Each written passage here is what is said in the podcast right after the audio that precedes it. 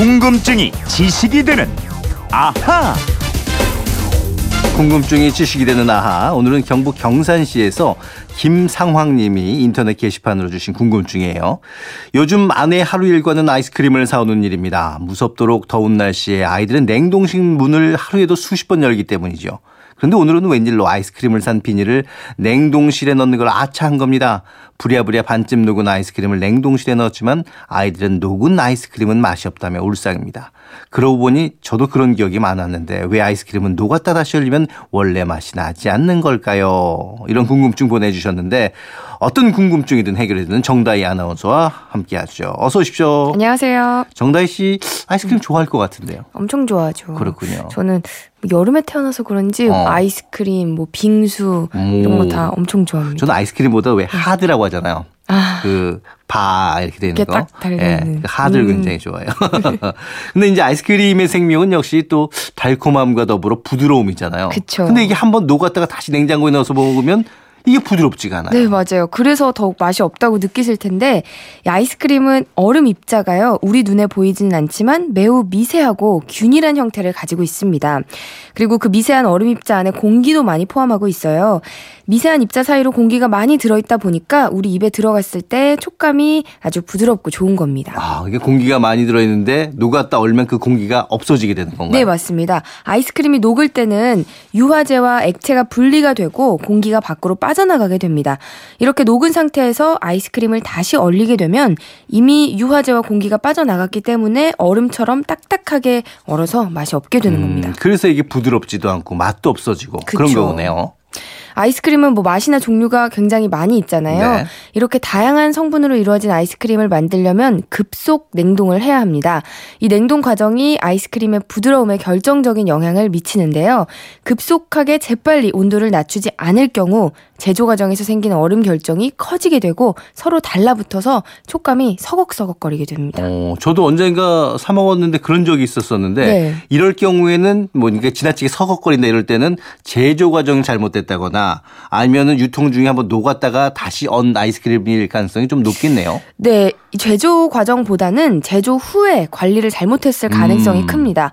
그러니까 아이스크림을 고르실 때 모양이 변형됐거나 뭐 녹았다가 다시 언것 같은 아이스크림은 아예 고르지 않는 것이 가장 그렇군요. 좋겠습니다. 네. 그럼 그 아이스크림을 만들 때 이 냉동을 급속으로 하게 되면 할수록 아이스크림이 더욱더 부드러워지게 되나요? 네, 맞아요. 그래서 즉석 아이스크림을 만들 때 액체 질소를 쓰는 업체들도 있는데요. 네. 액체 질소는 어는 점이 영하 210도로 아주 낮습니다. 그래서 초급속 냉동 냉각이 가능하다고 하는데요.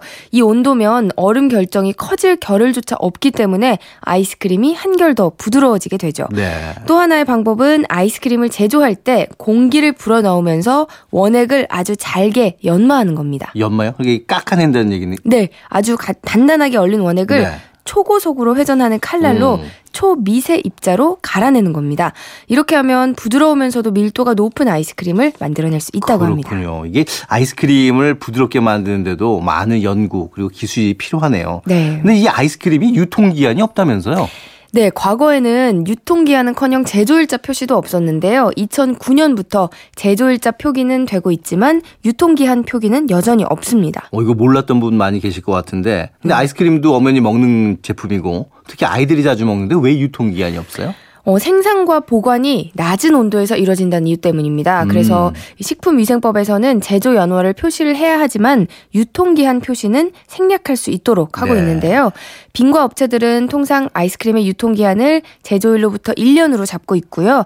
대형 유통업체들도 자체적으로 1년 정도로 잡고 있지만 별도로 제품의 유통기한을 표시하지는 않고 있습니다. 어, 근데 요즘처럼 폭염이 계속될 때는 아이스크림이 유통되는 과정에서 녹았다가 다시 얼 수도 있기 때문에 좀 문제가 될수 있지 않을까요? 네, 그렇죠. 유통 과정에서 녹았다가 다시 얻은 경우에는 세균이 번식할 수도 있고 또 제조일로부터 길어질수록 속에 들어있던 공기가 빠져나가면서 그 부드럽고 신선한 맛이 사라질 수가 있거든요. 네. 따라서 차가운 아이스크림을 고를 때도 제조 일자를 꼭 잘 살펴보고 제조된 지 얼마 지나지 않은 제품을 고르는 게 좋겠죠. 네.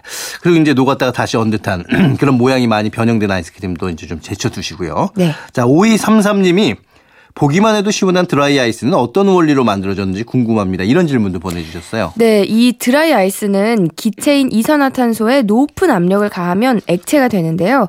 작은 구멍을 통해서 이 액체 이산화탄소를 분사하면서 갑자기 압력을 낮추게 되면 일부는 기체로 되고 일부는 눈과 같은 결정이 된다고 합니다.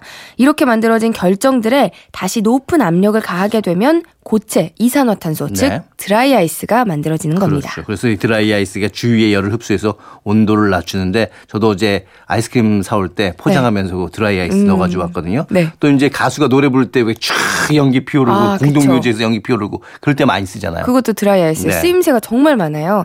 이 드라이 아이스가 기체로 변하는 과정에서 주위의 열을 흡수하고 온도를 낮추기 때문에 뭐 말씀하신 대로 식품의 신선도 유지나 음. 혈액 운반에도 쓰이고요. 또 아이스크림을 집까지 포장해서 가지고 갈 때 아이스크림과 함께 넣어주기도 하죠. 그렇습니다. 이 고체에서 기체 로 변하는 거 이걸 기화 현상이라고 한다 하고 어제 아들한테 가르쳤던 기억이 나네요. 예. 자 지금까지 궁금증이 지식이 되는 나 정다혜 아나운서였고요. 내일 뵐게요. 고맙습니다.